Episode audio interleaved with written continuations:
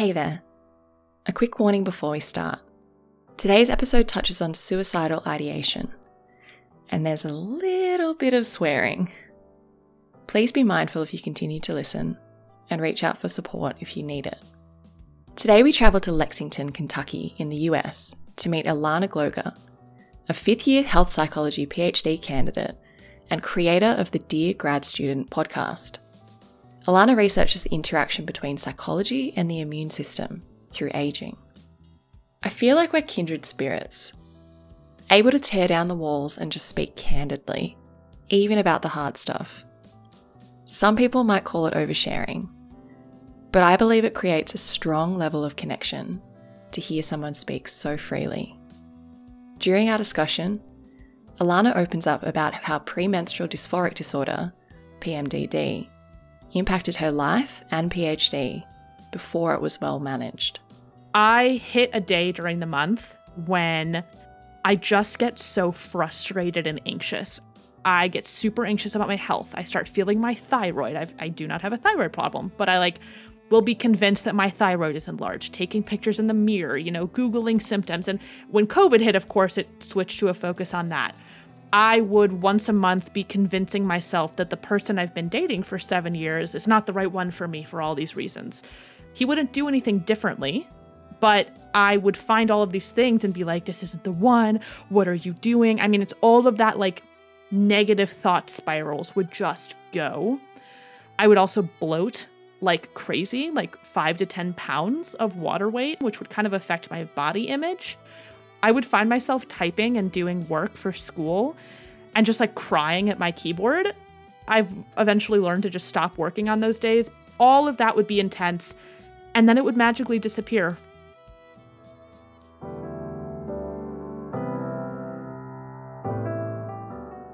Welcome to Voices of Academia with Emily King.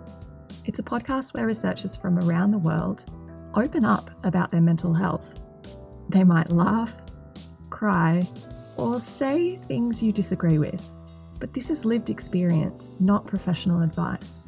We cover some sensitive material, but it's worth it to normalise difficult conversations, reduce stigma, and help people feel less alone. Let's get into it. Hi, Alana. Hello. So excited to be here. I'm so excited to have you. And I actually can't believe this is the first time we've spoken. It kind of feels like I already know you a I, little bit. You know, I feel the same way. This happens often with folks, especially that I've spoken on Dear Grad Student to regularly on Twitter or other podcasters where I've heard their voice and I'm like, oh yeah, what's up? And then I'm like, oh yeah, okay, you've never met them. They've never met you. Like, A, act normal. B, don't just start assuming you know everything about them. Like very, very regular occurrence for me. yeah, I probably need to make sure for the listeners that um I don't just like make reference to stuff that I'm aware of, but right. the listeners probably aren't aware of. this, you know what? This is gonna be great. so yeah, so we did meet um, for you listening. Um, Alana and I met, I guess, essentially through Twitter, academic Twitter. But she hosts a podcast called Dear Grad Student, which is absolutely amazing. I'm a listener of that. It talks about all things grad school. Um, so for you guys uh, in Australia, I guess that's anyone doing a master's or a PhD. And I found some of those episodes really relatable and really powerful. So I have retweeted some of those. I know Alana's saved some of those when I've retweeted. I have because it makes my heart happy. I love that. I also believe um, she's been a reader of the Voices of Academia blog at times. But when we decided to launch this podcast, she came forward and said, you know, she prefers chatting over writing and was willing to come forward with a story after our podcast was launched. And I'm, yeah, really excited to have you here. You probably don't know this, but I've actually put some cheeky plugs for your podcast in here in the past, particularly on World Mental Health Day, because last year, so October of 2020, I just wanted to acknowledge some other kind of people within the academic mental health space that were doing some really great work. And as much as Dear Grad Student is about all things grad school. That does include an element of mental health. So Oh, there have yeah. been some really fantastic episodes in there covering a range of different mental health stories. Oh, so if you're listening and you want to have a listen to those, they're available at deargradstudent.com forward slash mental dash health. I feel like this is such a like long intro to how we know each other, but I'm also really excited to share that we're doing a crossover episode. Yes. So, so this episode will air just after new masters and PhD students have started in Australia. So if you want to get a better idea of what the next few years of your life might be like, I strongly recommend you go check out the Dear Grad Student podcast. It's available pretty much anywhere that you can listen to your podcasts. And while you're there, you can listen to Alana interview me about my PhD studies and some life experiences that have happened along the way. So that's my little intro to how we know each other. I also actually, when I was like a noob, Alana started a podcast a bit before me. So I would contact her through Twitter direct messages and be like, how do I edit my podcast episode? Oh my god! And I, don't was so I'm ready doing." too. Yes, I was like, sorry, this is going to be the longest response. But I was like, you do this and then you do this and then and like, do you need anything else? Can I help you in any other way? Like, is there anything else? And it, I'm, I was so happy to help you because I feel like I don't know, like a kindred spirit in a way. I'm like, I love what you do with Voices of Academia, and similarly, I've dropped plugs as well, mostly for the it. blog, just because Yeah. there's so so much content on there. Absolutely. But I think episode 10 on my podcast that I did with Karen Tang was like my first big mental health episode. And I definitely mentioned Voices of Academia. It's linked in the description for that one. Like, I know that off the top of my head, not to mention all of the ones listed on the page that you quoted. So I feel like we've just been shouting each other out. And it's just been like a really big build up to these two episodes on this podcast and the one that's going to come out as well on Dear Grad Student. So I, it's just like, what an exciting, I don't know, I don't want to call it a climax because I feel like it's more like the beginning of more great things to come, hopefully, between our podcasts. Yeah, I definitely hope so. And it's been such an organic kind of relationship as well. Like, Oh, there was yeah. definitely, okay, this is like a little bit of a vulnerability share, but there was definitely a part of me that was kind of like, ooh, it's like competition. We're in the same space. But then I was like, no, no, like it's so amazing that people are coming forward and speaking openly about these things. And I Yeah, definitely. would never want to monopolize that space. And I think it's really fantastic to have multiple different avenues that people can go to to share, but people can go oh, to Oh, yeah. to listen because it just means, and I know there are topics on your podcast that I haven't had guests talk about those things before. So it's just another place that people can go to to maybe find a story that's a bit more similar to theirs. And I love Yeah, that. and vice versa, and vice versa. So I wanted to know, I guess, um, yeah, I've heard little bits and pieces of your story through listening to your podcast, but I wanted to know why you would like to share with us today.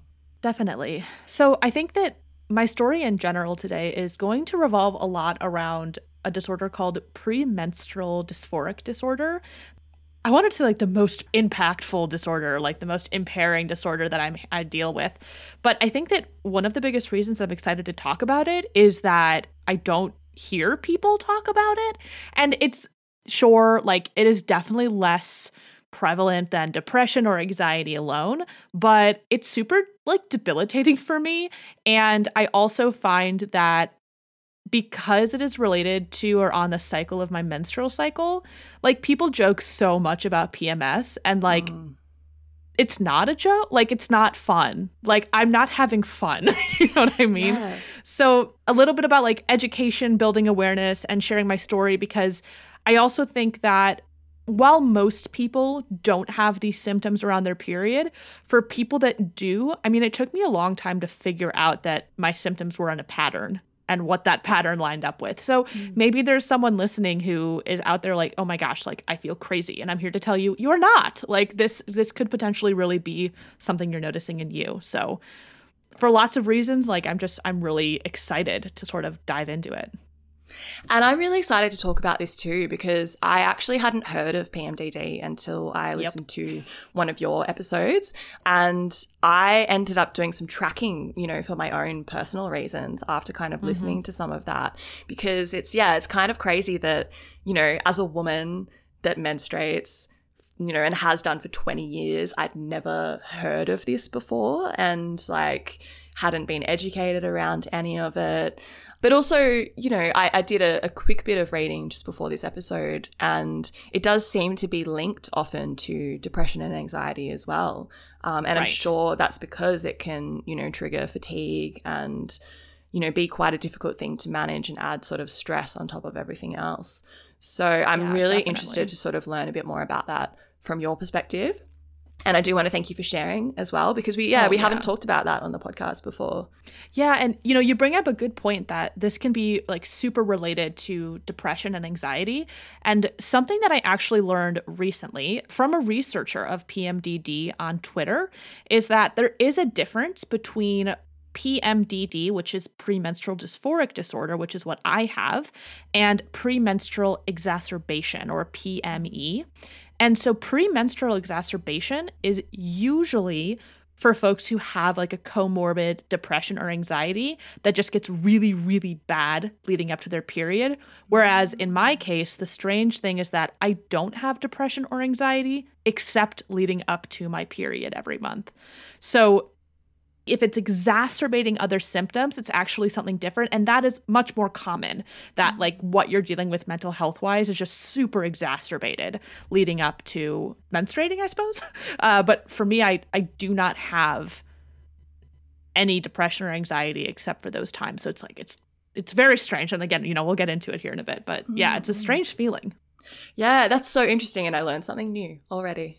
I'm happy to be. I mean, you know, somebody as as a grad student in psychology, this is like layers and layers of like happy mm. to be here, happy to educate. Let's do it. I love it.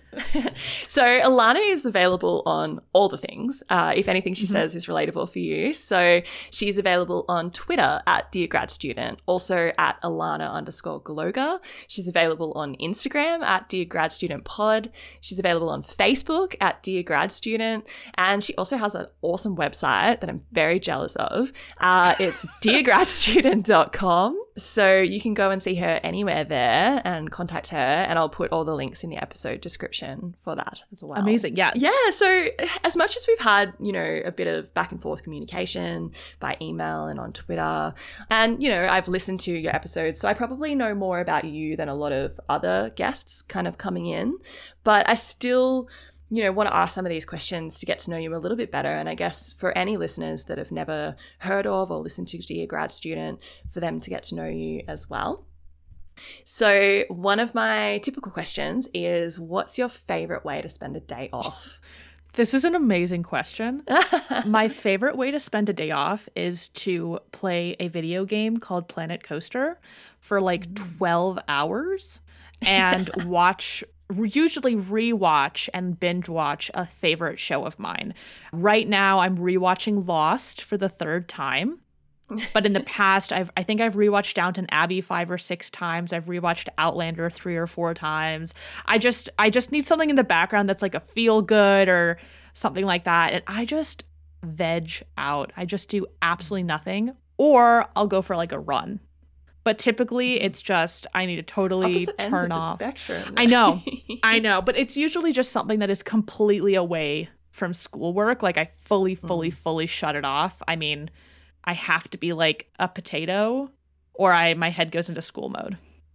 Mm-mm-mm. What's Planet Coaster about? Oh my gosh! Thank you so much for asking. Planet Coaster. It's like you know how like Sims is like it simulates real life and you like make people yes. and you live their lives. Planet I do Coaster. Play The Sims, yes. Oh my gosh, thank you. I also play The Sims. Planet Coaster is like that, but a roller coaster park. So you design the entire park. You design the rides. You have to manage the business of like the money and the employees and. I just get so into like the decorating of it and running the business and growing the parks. And I just find it to be so fun. It's on Xbox, it's on Mac, it's on PC, and it's usually on sale around holiday times and random times throughout the year. But I think I got it for like $5 because it was on sale. I oh, wow. am obsessed. I'm obsessed. but it's like, it's like, it hits me in the same place as Sims, you know, where it's just like an escape and I'm just, yeah. I have little goals unrelated to real life and I'm just going for it. It's so funny because I played The Sims on a computer game a lot when I was a kid. And then um, I sort of, you know, stopped playing computer games and I didn't have, you know, video games or anything in adulthood. But now I live with my partner and he's got an Xbox One. And Mhm. during lockdowns, so like we've, I don't know if you've heard this, but where I live in Australia, in Melbourne, we've had the longest time in lockdown in the world. Mm-hmm. So uh, I've had to learn to really enjoy being inside, which is not a thing for me. I'm Oh, a I'm very opposite. outdoorsy, like active person, and my partner is probably more like you. And so it's kind of been good, like with him, like learning bits and pieces from him. But yeah, I got back into The Sims. I've also started playing My Singing Monsters Playground, which is kind of like Mario Party, like lots Oh. of little mini games, which has been really fun. But I might have to add Planet Coaster because that sounds like my kind of thing. You do. well. It is your kind of thing. You need to, and then you have to tell me all about it. You're you would love it. Oh my gosh, just so, oh my god, it's just so and like you can literally make roller coasters. Like they have pre-made ones, which I use when I'm feeling lazy. And they have a ton of like different themes. You can do like the fairy tale theme, you can do pirate theme, you can do like festive. I mean, they have like all these things built in, so like you can really deck it out. Anyways, I'm reel me back because I could just I have a problem. I have a problem. I love it. I uh, I pray that we don't go back into lockdown. Hmm. But I've just started up again for the year with my PhD, so I am going to need some more downtime. So Well. yeah, that could be a good one. The the other question I have, and I'm actually really interested to learn about this from you. What Mm-hmm. were you like as a kid? Oh, okay. Do they have the show Rugrats in Australia? Yes. As Oh my Nickelodeon? gosh, yes. Do you remember the character Angelica? yeah. That was me. I was bossy. I was definitely like the older sister. I had to be in charge. And I like to think that that benefits me in the PhD. I don't think that I'm like that now, but I was like kind of mean and bossy.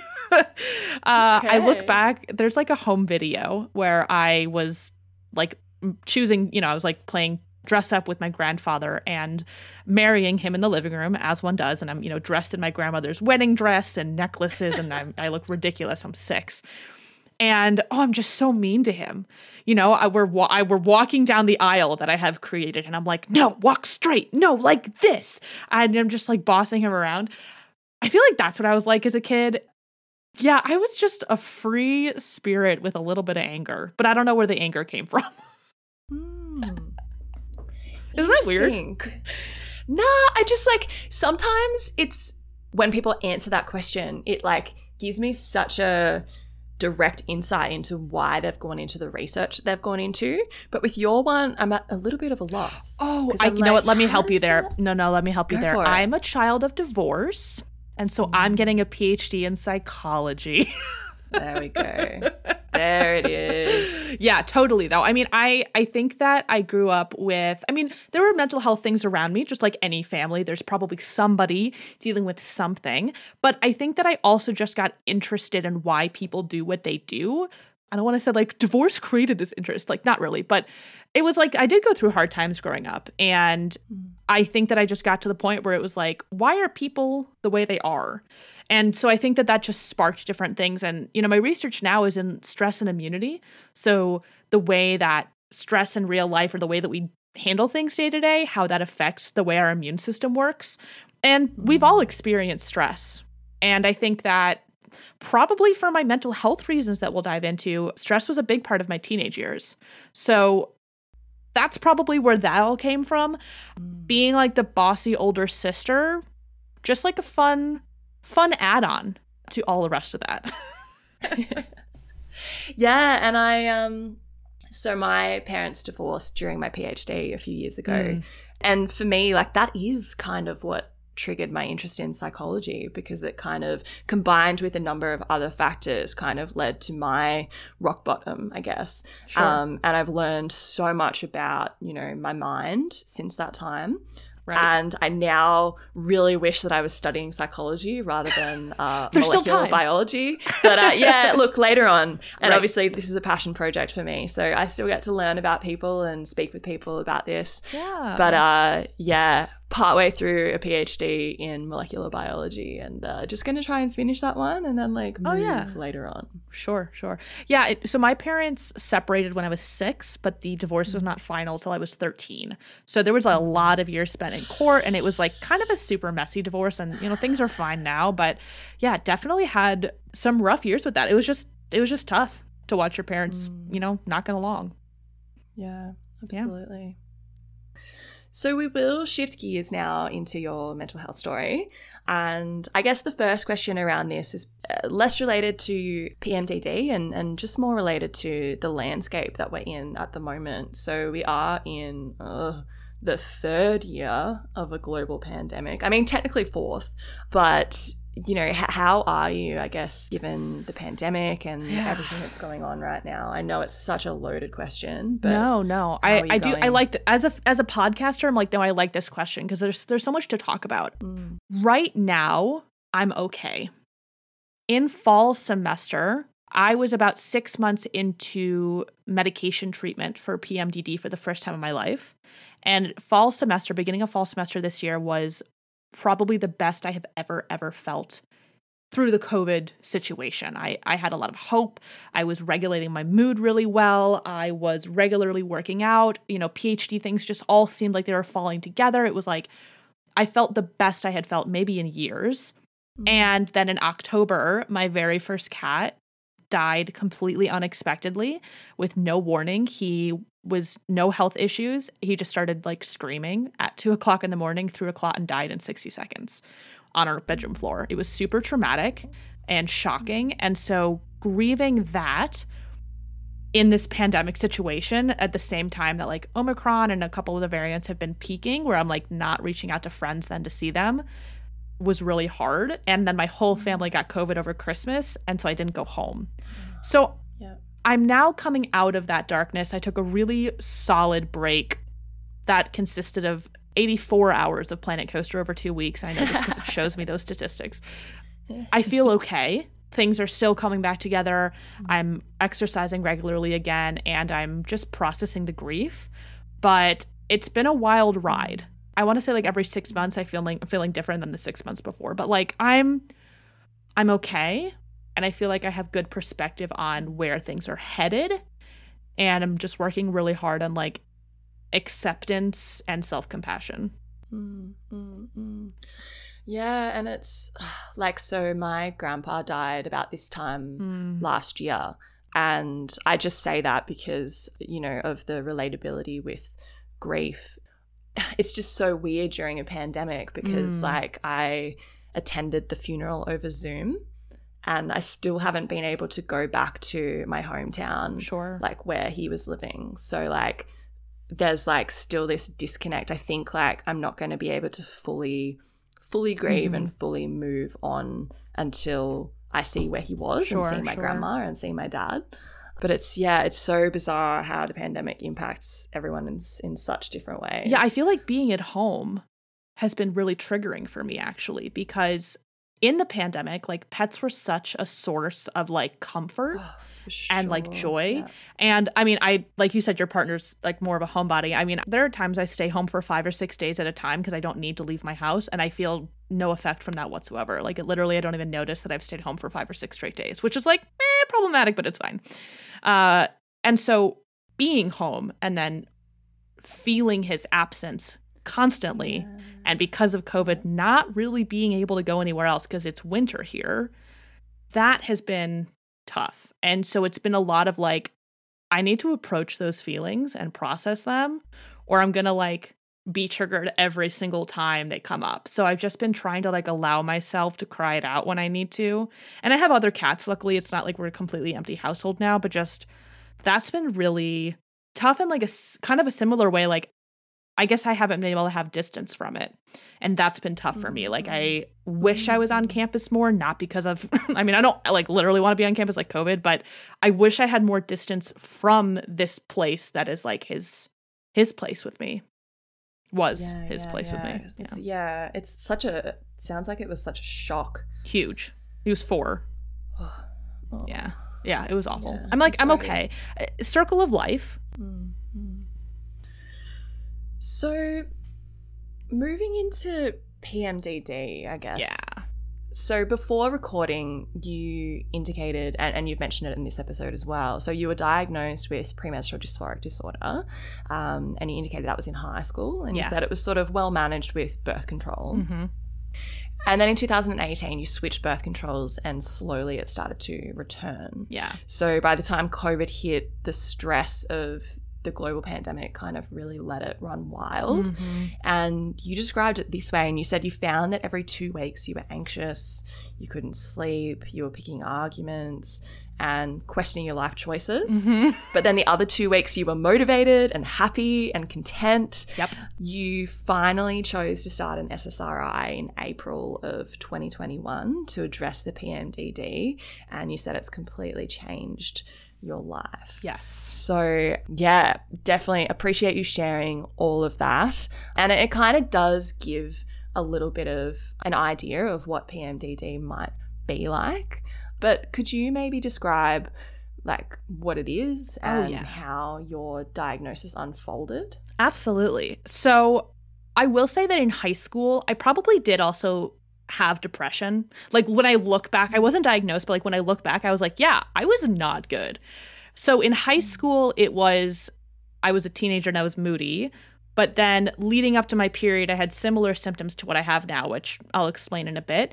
But it was actually diagnosed by my primary care physician. It wasn't like diagnosed by a gynecologist. And I was on hormonal birth control. I think I was on the pill in high school. And because that was so mm. systemic and it sort of stopped some pr- hormonal changes that occur with your period, it stopped the symptoms. The change that I had mentioned in 2018 is I went from a more systemic birth control to an IUD, still hormonal, but an IUD really just releases hormones within your uterus. I mean, it kind of goes systemic, um, which is why some people can have more side effects from IUDs. But in my case, it wasn't distributing hormones so much that it was stopping the full hormonal you know changes and cycle that happen with your period. Even though i wasn't getting a period i was still going through this cycle hormonally.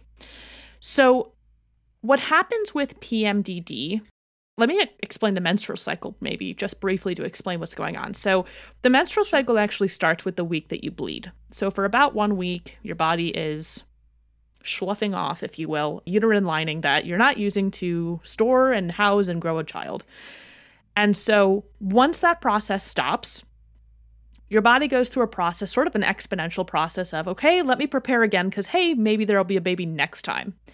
And so it's sort of a slow burn that peaks about two weeks later. And we call that ovulation when the body is like, this is the best time to put a baby in me. And leading up to that, your hormones at a pretty low normal level. That starts with when you bleed until you're ovulating. And then after you ovulate, your body's kind of like, well, fuck this. Where's the baby? um, I'm just gonna bleed out. and when that happens, there's some changes with estrogen, testosterone, and progesterone. And it's all of those super fun hormonal changes that affect me with PMDD. And so the weird thing with PMDD is I don't have symptoms when I'm on my period. In fact, the day that my period hits is like the best day of the month because within a single hmm. day, I can physically feel my body. It's like feels like it's lifting on the inside. It's kind of wild. So, on a regular schedule of every four weeks, I hit a day during the month when I just get so frustrated and anxious. And when I say anxious, I mean I am convinced I have cancer. Like, I get super anxious about my health. I start feeling my thyroid. I've, I do not have a thyroid problem, but I like will be convinced that my thyroid is enlarged, taking pictures in the mirror, you know, Googling symptoms. And when COVID hit, of course, it switched to a focus on that. When I mentioned questioning life choices, I would once a month be convincing myself that the person I've been dating for seven years is not the right one for me for all these reasons. Hmm. He wouldn't do hmm. anything differently, but I would find all of these things and be like, this isn't the one. What are you doing? I mean, it's all of that like negative mm. thought spirals would just go. I would also bloat like crazy, like five to 10 pounds of water weight at that time, which would kind of affect my body image. A lot of irritability and crying. I would find myself typing and doing work for school and just like crying at my keyboard And I've eventually learned to just stop working on those days, but just just hard. All of that would be intense. Mm. And then it would magically disappear. And then I would have a week or two of normalcy and then it would come again. Ugh. And for me, I mean, I knew it was a problem, but it was still kind of a normal for me. Like when I was on systemic birth control pills, I noticed these things, but it would be more like PMS, right? We all get a little bit irritable, we all get a little bit whatever. And like, as a female, as a woman, I feel like I live, we live cyclically. The day we get our period until the day we hit menopause, we just kind of live cyclically. So it wasn't weird for me that I felt like, oh, this time of the month, this, this time of the month, the month, that. My partner, however, a male, a a very heterosexual cisgender male, was like, "What the fuck? I love you so much, but also I am dying. Are you dying? Like we're dying." And I, I, felt really bad because he was being affected by this so much more than I knew or understood. And he finally just had a conversation with me where he was like, I think you're suffering. Like, as much as it was affecting him, he was like, This is really hard for me to watch for you. Like, I don't think you're okay. And he felt super powerless because I would be a whole whole mess arguing with him, crying, being like, "Are you the one for me?" and then like days later for no reason whatsoever than a hormonal change we can't physically see i'd be like you're the love of my life. I would be like i can't wait to marry you and have children. And oh my god you know i'm feeling so good about this project now and do you want to go on a date? You know it was like whiplash for him. Mm-hmm. on and on and repeat. And so if you ever Google the symptoms for PMDD, I have all of them except for one, which was suicidal thoughts. About 40% of people, this might be the wrong statistic, but I believe that the statistic is 40% of people with PMDD have suicidal thoughts or have attempted suicide because it is so intense. It is like having a mood yeah. disorder for two weeks out of the month and then it magically goes away. It, it is so much whiplash. And for me, the whiplash was the problem it was just a lot. And I kind of felt crazy because it's like your mind would trick you. I would be like, next month it's going to be different. Right? I'm gonna, I'm going to catch it next month. Here are the things I'm going to do. Here's how I'm going to take care of myself. And by April 2021, I mean, I really just got to the point where it was like, it's okay that I can't control this. Like, I just had to come down to like, this is not a moral failing. My body has a sensitivity to hormonal changes and what I'm doing isn't managing it. And that also isn't a moral failing. And maybe there are other things that can help me manage it, which gets into eventually how I handled it.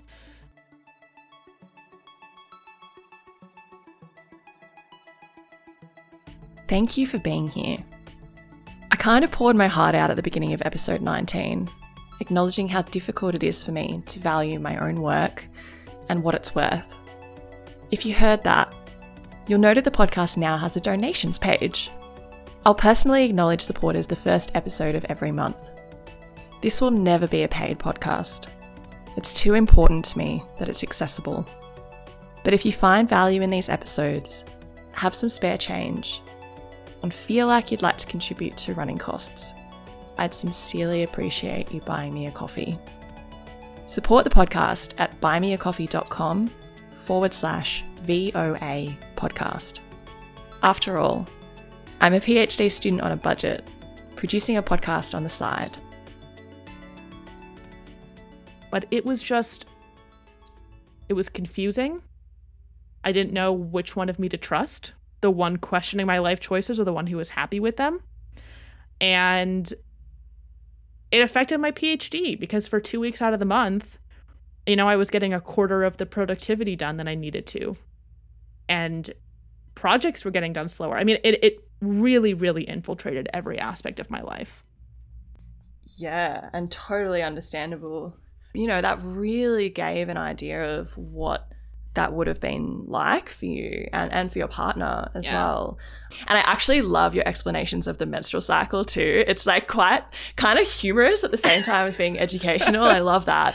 And again, like I just, it's crazy that we don't get taught this stuff as young women and I've only really recently just started like tracking my own period, and I've been using an app called Flo, Mm. um, which provides a lot of education around the different stages of the menstrual cycle and how different nutrition can impact your Oh, yeah. hormones and impact your brain function. And there's just there's so much information So much. uh, yeah, like the the questioning your life choices, like I can. That happens to me when I'm stressed. Mm-hmm. For me, I think it's anxiety that kind of like leads me into that. In in my experience, it's it's this it's the same thing. It's like my partner hasn't done anything differently, but it's just like the way that I'm reacting to it and my perspective of it has just like totally flipped. And it's yeah, I can totally understand like not knowing how like which part of you to trust and Yeah. like is it it actually happened to me like in the lead up to my um my final milestone so my final talk and report and my literature review for my phd being due at the end of last Yeah. year. I was so stressed and working so much that it kind of like led to this spiral. And it's so frustrating that like when there's something difficult in your life it then like bleeds out to everything oh, else. And it was making me question our relationship and like whether i want to be with him long term and all this kind of stuff. And Right. like I voiced it with him and I was like, I think this is happening because I'm stressed. Um, I think it's just a temporary thing, but it was like impacting my thoughts and the way that I was like feeling about him. So then it was Mhm. impacting the way that I was behaving towards him and he Mhm. was noticing that. And I didn't want to talk to him about it because I was like, I think this is temporary. Like I don't think it's Mhm. real. I don't want to worry him with like these thoughts of like maybe wanting to break up with him out of the blue after Right. four years. So that would happen to me too, except I would keep it in, and this would happen every two weeks.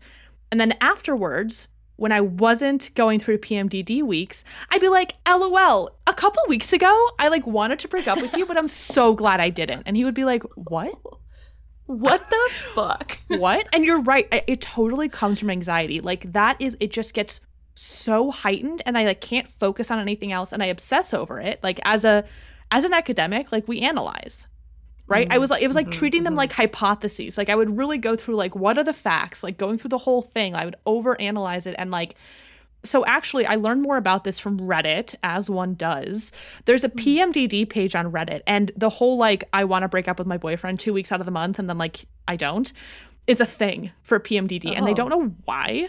There's even a PMDD partners page on Reddit for people dating people with PMDD because of how hard it is for some people.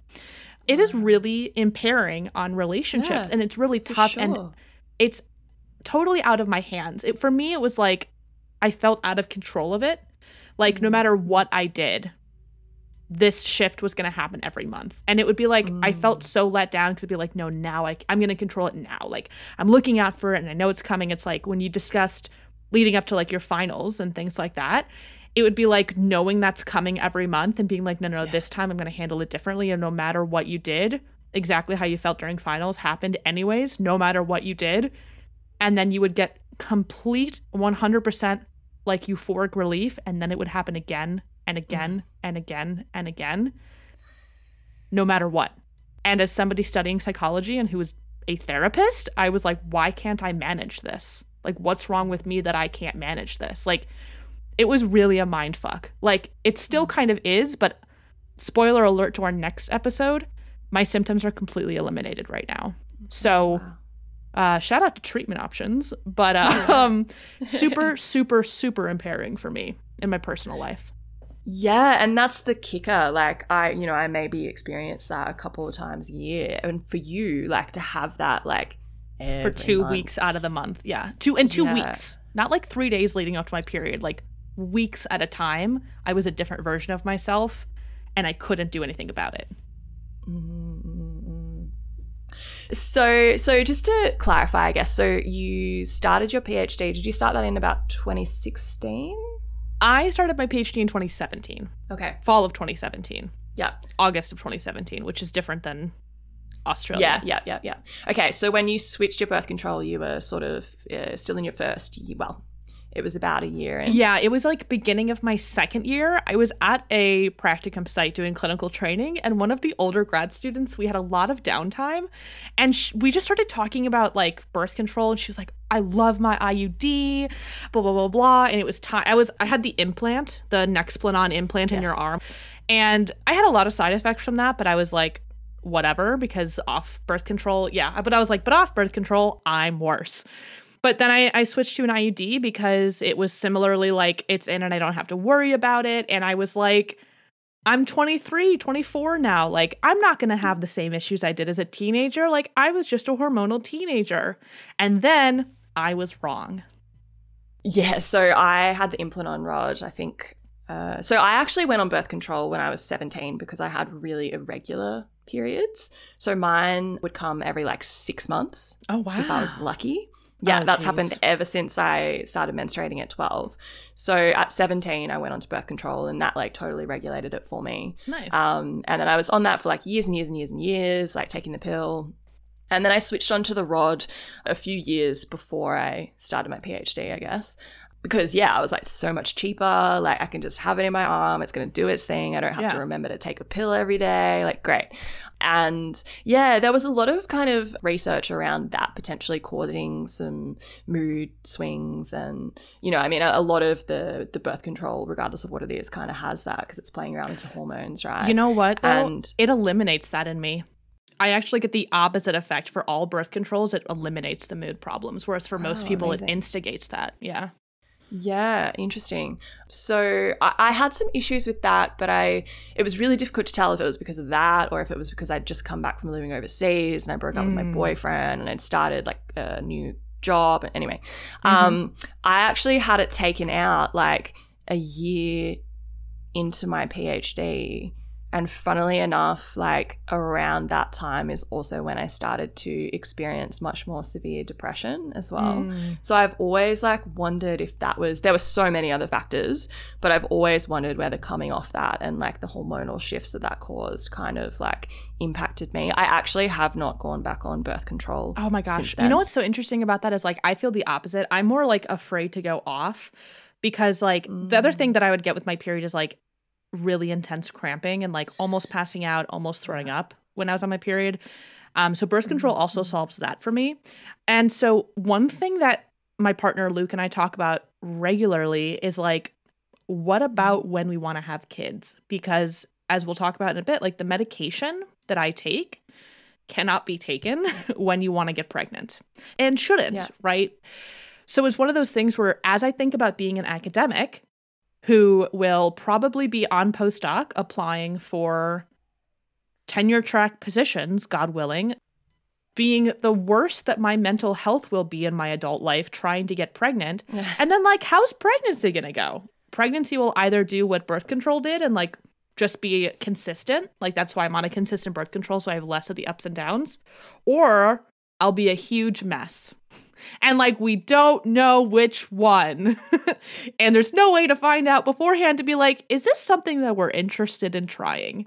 But we're both like, we desperately want to be parents one day. Like, that's a huge thing. Like, I've always wanted to be a mom. So it's one of those things that, like, I'm very sincerely gonna have to like sacrifice my well-being probably to get pregnant be pregnant and have a baby um Yeah. And that kind of sucks. It's one of those things that like i know is in my future but i haven't really faced yet because i'm trying to do this thing where like i'm in the moment and i don't worry too much about things in the future. It's going really well. But that's another thing down the line where it's like even though i'm well managed right now uh, we're not over it's not done right? It's not over till menopause. So we have a journey i have a journey ahead um, that i'm really just at the beginning of managing Yeah. Oh my god, that sounds so tough. And I yeah, I would be really interested to learn about what it's like at different stages of that process. yeah me too Yeah. you, can, you can let me know in the future. Yeah, maybe I'll uh, start a podcast. Pregnant on PMDD. Yeah. PMDD and pregnant. It's like oh that. Oh, What is that? Kristen Bell, all the stuff about like all the shitty stuff that happens when you're a mom. Like all of, I won't go Yeah. into it. I'll Probably. yeah. I need something like that where it's like preparing to be pregnant with PMDD. Like that, you know what? God, I'm so mad that I said that out loud because it's going to be like, I'm going to start postdoc and be like, everyone, after so many years, dear grad student is over. And then I'll be like, and now I am mentally unstable and trying to get pregnant. Follow along on my journey. And you know what? The worst part is people fucking would. so just No, it's not happening. God, I'm, I'm gonna be so mad if that just gave me idea. This is gonna fester in my oh, mind Oh, no. for the next five years until I try to get pregnant, and I'll blame you. I'm Oh, so sorry. And like that'll be the thing that'll like launch my career. I'll be like, who needs an academic career? I'm a podcaster. oh, there you go. I'm gonna claim. I'm gonna claim your success. It's all me. My mentor's worst nightmare. But anyways,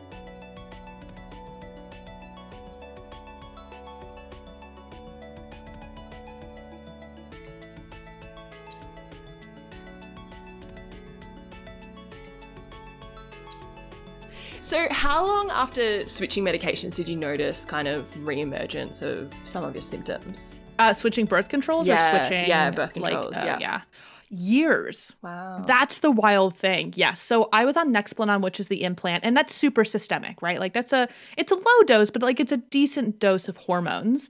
And so just like when people go off the pill or go off birth control and try to get pregnant, like that can take a few months for the body to get the period back and like really be in the swing of things. You can think of it like that. So I probably went from like first off, I had some Nexplanon side effects. I was more of just like spotting every day for eight months. Mm. Like that was super annoying. Mm. Like I was like, can I stop bleeding? So once that started dwindling away, I think I felt normal for a while. I love my IUD. I cannot speak more highly of it. I saw a joke online somewhere the other day where someone's like, you know, girls who are on IUDs and love them, they're like multi-level marketers. They're like, I love my IUD and you can too. Like that's how I feel. but I really do love it. So I want to say I got the IUD in 2018 and uh, October actually. I got it October 2nd, 2018. And I don't think that PMDD was like really, really hitting me until COVID, which would have been that March, April 2020. And it was one of those things where it was like, I was probably having some issues before, but I was like, man, I was managing it, right? I was like, yeah, I have like a stressful week or two, but like, man, you know, it's fine. The high stress of COVID, it was like whatever I was doing to keep that mm-hmm. under wraps, it was like, yeah, fuck that. Like, there's absolutely no way. Like, it was bubbling and it bubbled over, like, boiled over, and it did that like a volcano for like six months a year. And I am terrified of medication. Mm. So it took me a very, very long time to talk to my provider about it. There's not a good reason that I'm terrified of medication. I just don't like feeling out of control of my body. Mm. I like I waited till I was 21 to drink alcohol. I've never smoked weed. Like mm.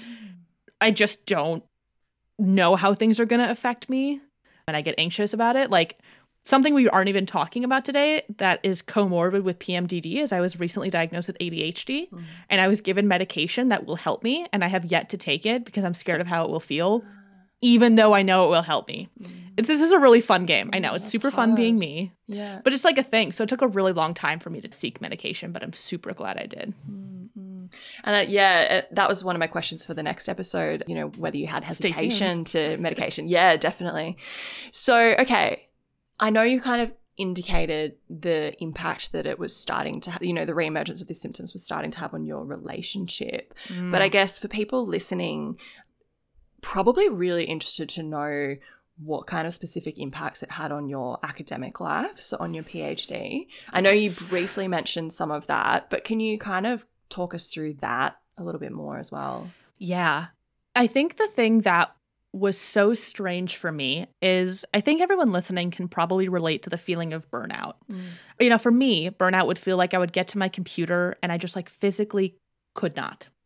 Whatever task was in front of me, right, I would just like sit and stare at a Word document, or I would just get a couple of words down, but I, I couldn't keep thoughts in my head or or whatever. Burnout usually hits me at the end of the semester. And it was almost like I went from zero to burnout within two days. It lasted for two weeks and then it went away. And the reason I say that in relation to like academics is I would have to sort of force myself to work through my worst mental health days because at some point, like, you can't take off two weeks every month. Mm. And it was frustrating because even if I was like, I need to take the rest of the day off, I could. I could do that once or twice. And like everyone should do that if they need to in general. But because my symptoms happened so frequently in the way that they did, I got behind actually it was affecting my relationship with my mentor for a bit mm. because despite her acting like a normal mentor i would have this like intense rejection sensitivity which just i think is can be common in depression or anxiety. Like things just can feel more intense or feel different than people mean them or even that other people would interpret them. Like we would have meetings and then afterwards i'd be like i am incompetent. I am an idiot. I am stupid and they think i'm stupid. And like none of that was true. Yeah.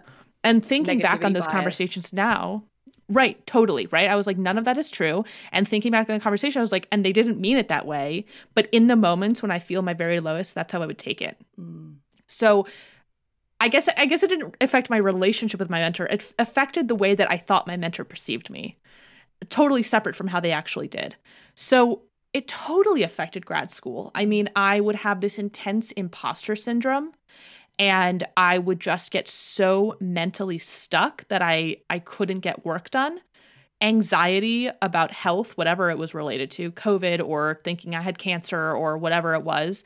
You know, I couldn't sit at my desk without googling or getting obsessive over my relationship or or whatever. And it was just so distracting. It was inc- it just got in the way of thinking. Mm-hmm and it was really really tough. And then magically i would wake up one day and all of that would be completely gone and i would get a ton of work done for like two weeks. Mm. the whiplash is hard because it literally would be in one day. Mm-mm. all of a sudden i would start feeling hopeful. All of a sudden that conversation wouldn't feel as bad and i would reframe it and be like no this is what was meant. And i would look at that word document and be like you know what? I have an idea on that now. And it would like all start unfolding and then i would hit a roadblock again in two weeks. Mm. so it was hard for my work to start and stop and start and stop and start and stop every month all the time. Mm. it was really hard. Yeah. it's still hard. I mean, I don't have symptoms now, but this is temporary because again, one day I'll want to have kids and have to go off all the medication that's helping me. Mm. So yeah, cuz as I mentioned I've like only just recently started kind of educating myself on different parts of the menstrual cycle and and that does. It has a, a, definite impact for every woman on the kinds of tasks that we can complete and you know have the ability to do at sort of different stages and that's like natural. But then it sounds like pmdd is like that on steroids. Like 100% it's like the ex- most extreme version. Mm-hmm. and the other thing i'll say like for people who don't know, you know, it's it starts like right after you ovulate. Ovulation is usually a really tough time for people with PMDD. Mm-hmm. And ovulation is also usually the time of the month when you are horny, if you will. Mm-hmm. Like that's when you're like feeling most sexual desires. So the other thing that would happen is I would be like feeling great, feeling great, feeling great. I'd have like a day or two of being like, wow, like I'm kind of like, I feel great. Like, this would be a cool thing. And then the next day, I'd be like, this is the worst day of my life. Everything is terrible. I feel terrible. The world is awful. You know, on that level where I, it's just so much, so much back and forth and whiplash on that. Mm-hmm. Like, that can be the theme of this episode. The theme of my life whiplash. was like whiplash for a while oh, there. yeah. So, I mean, I have so many questions, but we are coming towards the end of, of this episode. I I did have one thing, I guess. So, for anyone that's listening, and you know they've found some of this i guess relatable. You know they've maybe never heard of pmdd before but now listening to you they're sort of like oh like you know that's maybe something that i would want to look into. Mm-hmm. obviously we're not medical professionals but from your you know perspective is there something that you would say for them to sort of look out for or first steps you know maybe for them to take if they think they might have pmdd yeah totally. I think the first thing that i'll say is just like a lot of women will have PMS or just some mood changes around their period, but most people don't have PMDD. That is something that I have learned from researchers I follow on Twitter who are ironically in my field and studying PMDD, but also as a reminder to folks, most people don't have this. So I would look out for the patterns that do or do not emerge in your symptoms. And so if you're somebody who menstruates, who's worried about this, I would start tracking your mood symptoms and tracking your period symptoms. Paying attention to when you start your period every month and maybe seeing if that coincides with when your symptoms start or stop. So with PMDD, usually getting your period is when symptoms stop. Usually, two weeks before your period is when symptoms start. So, for diagnosis, you usually need three to six months of consistently impairing symptoms leading up to your period.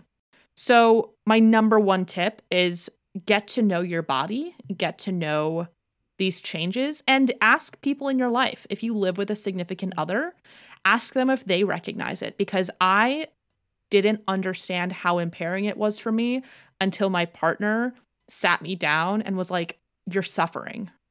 And I was like, No, I'm fine. And he was like, You're you're not okay. And I had to listen and look at my life and realize I wasn't okay. Mm-hmm. So talk to those around you. And if you are somebody who menstruates who has a gynecologist, you could always talk to your gynecologist and see what they say. Not everyone is super updated on PMDD. I go to a gynecologist, I go to a specialist actually, who deals with like high risk pregnancies. That's my OB, uh, my GYN, I should say, because I'm going to be high risk and I have mood problems. So if you know that your provider is someone you trust and who is up to date on these things, you can always have a conversation. But lots of this can be managed with changes to lifestyle, exercise, and food. So not everyone has like the most extreme version of this. But yeah, track your symptoms, check in with people in your life, and if you have a provider who you trust, you can talk with them as well. Amazing. So, is there anything else you'd like to add in this part of your story, you know, for this episode before we wrap up, Alana? Oh, that's a really good question. I think the biggest thing is just like the very, I'm going to be super cliche if that's all right. Go for it. Just like the reminder that like we never know what someone's going through. Mm-hmm. Everything that I was describing was happening the first year of the podcast. And mm-hmm. being really honest, I don't think that people would know that listening back. No. I was super, super good at masking it, which affected no one but me at the end of the day, right? I would come home and be even more exhausted, just trying to act like I was mentally well and it wasn't always conscious, right? Again, it was just putting on a show to be like, no, I'm fine. So just a reminder that you never know what people are going through. And uh, I would also like to give a reminder like, can we, for more reasons than feminist reasons, like, let's all stop joking about PMS. Uh, yes. Because it's living hell for me. like in in high school I, I did actually have suicidal thoughts surrounding it but funny enough, like similar with being afraid of medication, I was afraid of pain. So I always used to say to my mom, like, I would go to her room and I'd be like, I really want to cut myself, but I'm afraid of pain. And she'd be like, that is fucked up. I'd be like, yeah, that's fucked up. And then we would like talk and I would be okay. But like it gets dark. Like PMS isn't funny. Um, our body is going through non consensual hormonal changes every month. Like we don't want this, but we have it. So yeah. I just, I think that let's stop joking about PMS or even dismissing PMS as a not real reason to feel poor. Yes. It's a real reason to feel like shit. Yes. Like my body's bleeding or is preparing to bleed. Like it's not a weakness. So I could go on about that, but I'm going to get off that high horse because it's going to get me hard on like social justice for women and like, you know what? We're that's another episode for another time. totally. but I'm so glad you said that. I feel very strongly about that as well. And actually, using this Flo app that I've started using to track my menstrual cycle and educate me about that side of things, there was like this little three minute video about so it was like it was a contemporary dance it was so amusing it was a contemporary dancer dancing out the different parts of the menstrual cycle, right? Amazing. So it's an educational, oh my God. but it's also like entertainment. But it was like this three minute video and it was fucked up what happens to our bodies. and I just remember watching it and I was just like, oh my God. And I showed it to my partner and he was like, oh no. It's incredible and i i kind of i'm pretty sure it's available on youtube so i might even try to link to it in this oh, episode. please link it in the episode. Everyone go watch it. that, yeah that just wants to say you know all of that kind of like because you know it happens to you for me my cycle is longer than a month. So like It's not like condensed into a short period of time, but to like see it, so you maybe don't notice the symptoms all that much, but to see it in like a, th- I think it was three minutes, see it in a three minute clip, like all condensed together, it's like, yeah, this happens to us like Yeah. all the time. And we're managing this say- on top of stress, etc. Yeah. I do notice all of it personally. I, my body Yeah. is really sensitive to the, those hormonal changes, but that is so funny. I can't, I'm actually going to go look for that video. That sounds fantastic. I'll find it for you. Thank you. So yeah, I, I do want to thank you so much for sharing, Alana. You know, you spoke about quite some intimate kind of thoughts, I guess, and experiences that you have had over the last couple of years. And yeah, I think um it's just it's so educational to sort of learn about you know the, the fact that this exists and kind of the impact that it can have on you so i guess if people are listening and they don't experience this these symptoms, it's possible that they might work with someone or have a friend that experiences this. And it sounds like such a, a tough thing to deal with. So I really liked your point as well of like, yeah, like you never know what someone else is going through. And so to have this underneath and then have a PhD and then have the pandemic and then have you know, Yeah. managing a long term relationship and a podcast, it's um very, very difficult. An interesting life choice. Yeah. no, You know, you it's a reminded good me of- creative outlet for you. You know, Yes. You reminded me of one other thing I just wanted to reiterate as well before Sure. we end here, which is that it's just such a reminder of like mental health struggles that people go through. Like, if you are somebody going through this or something else, like, you not being able to manage it without a therapist or medication or in general is not a moral failing. I think that there's such a stigma. Like, for such a long time, it was this question that kept going around my head is like, why can't I manage it? What is wrong with me that I can't manage it? And it's not a moral failing on my part that my body is sensitive to hormonal changes. yeah, And so just remembering like that you have mental illness is not a failing. Mm. It just is. Yeah, And, that one, you know, full one stop. Totally speaks to me as well. Yeah, it just it just is. For me, I find my failings is in denying myself wellness. Mm-hmm. My failing would be thinking I don't deserve to feel well in any way. So mm. I'm changing my perspective and mindset around that. Mm-mm. Yeah, and I'm I'm really glad to hear that you're sort of trying to work on that, I guess. And we will talk about that a bit more in the next episode. So I am really keen to hear, you know, some of the different avenues that you've used to help you manage this that might be useful for anyone listening. And just a reminder for you listening, if you'd like to get in touch with Alana, she's available on Twitter at Alana underscore Gloger, which will be in the episode description. She's also available in a whole bunch of other places that'll be linked. But yeah, thank you so much for listening close to the end. Stick around for details on how to share your own story, and I look forward to having you back in a couple of weeks to hear the next part of Alana's story. Alana will talk us through some of the support resources she's discovered, including birth control, SSRIs, and the International Association for Premenstrual Disorders. Bye for now. Before you go, we have some support resources and information for how you can share your own story. If this episode brought anything up for you, there are mental health resources and emergency numbers available for various countries at www.checkpointorg.com forward slash global. For information found in this episode, refer to the episode description or visit the podcast section of our website www.voicesofacademia.com. There, you can also access the full transcript of this episode, made available by our lovely Voices of Academia team member, Daniel Ranson. This podcast was written, hosted, and produced by me, Emily, with support from some very special people in my life. You can find me on Twitter at eking underscore sci for science, but I'm part of the larger Voices of Academia team. We have a website, a Twitter account, at Academic Voices, and also share stories in blog form, with the option of them being anonymous. If you like this podcast and want to hear more stories, please leave a review, subscribe, tell me what you think on Twitter, and tell your friends. The podcast is available on Spotify, Apple Podcasts, and most other major listening platforms. You can also follow the Voices of Academia blog and receive notifications of new posts by email. Just head to our website www.voicesofacademia.com to sign up. If you have a mental health or wellness story to share, we absolutely want to hear from you. Whether you're a team leader, research assistant, postdoc, student, ex academic, or any other type of researcher.